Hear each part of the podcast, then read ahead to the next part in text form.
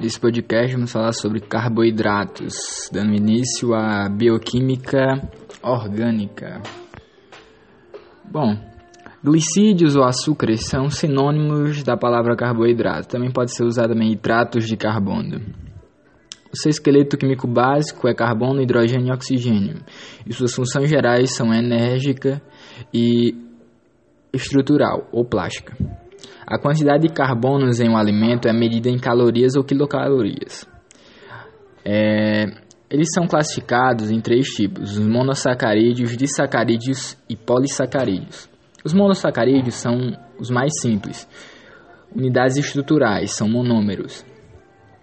É, alguns exemplos são a triose, a tetrose, a pentose e a hexose.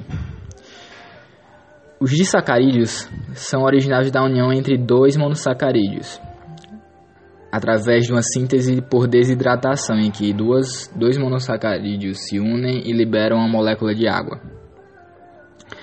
Os exemplos são lactose, maltose e sacarose. Já os polissacarídeos são carboidratos complexos, são, ou seja, são polímeros, um conjunto enorme de monômeros, originados de vários monossacarídeos, como eu falei. Alguns exemplos são o glicogênio, o amido, a quitina e a celulose. Amido e glicogênio como reserva de energia e quitina e celulose estruturais. Agora sobre os lipídios, algumas características gerais são que eles têm baixa solubilidade em água, são hidrofóbicos, possuem longas cadeias carbônicas de ácidos graxos e suas funções biológicas gerais são principalmente reserva energética, isolante térmico, impermeabilizante ou estrutural. Suas classificações são em glicídios, cerídeos, fosfolipídios, esteroides.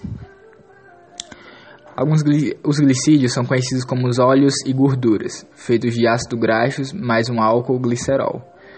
Reserva energética e vale ressaltar que óleo é diferente de gordura. Normalmente óleo tem origem vegetal e gordura origem animal.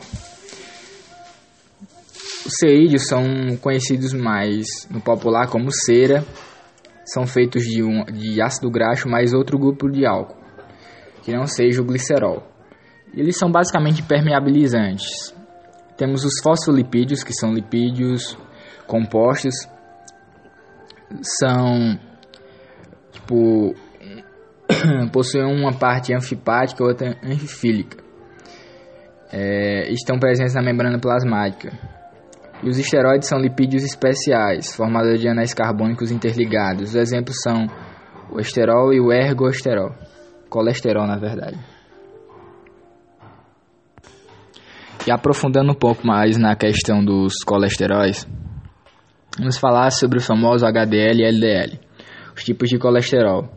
A classificação é baseada na associação do, do colesterol mais uma proteína plasmática de transporte, ou seja, isso, eles dois em conjunto formam uma lipoproteína. Temos os tipos VLDL, LDL e HDL.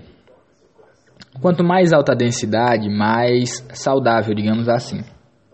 Quanto menor a densidade, mais prejudicial à saúde.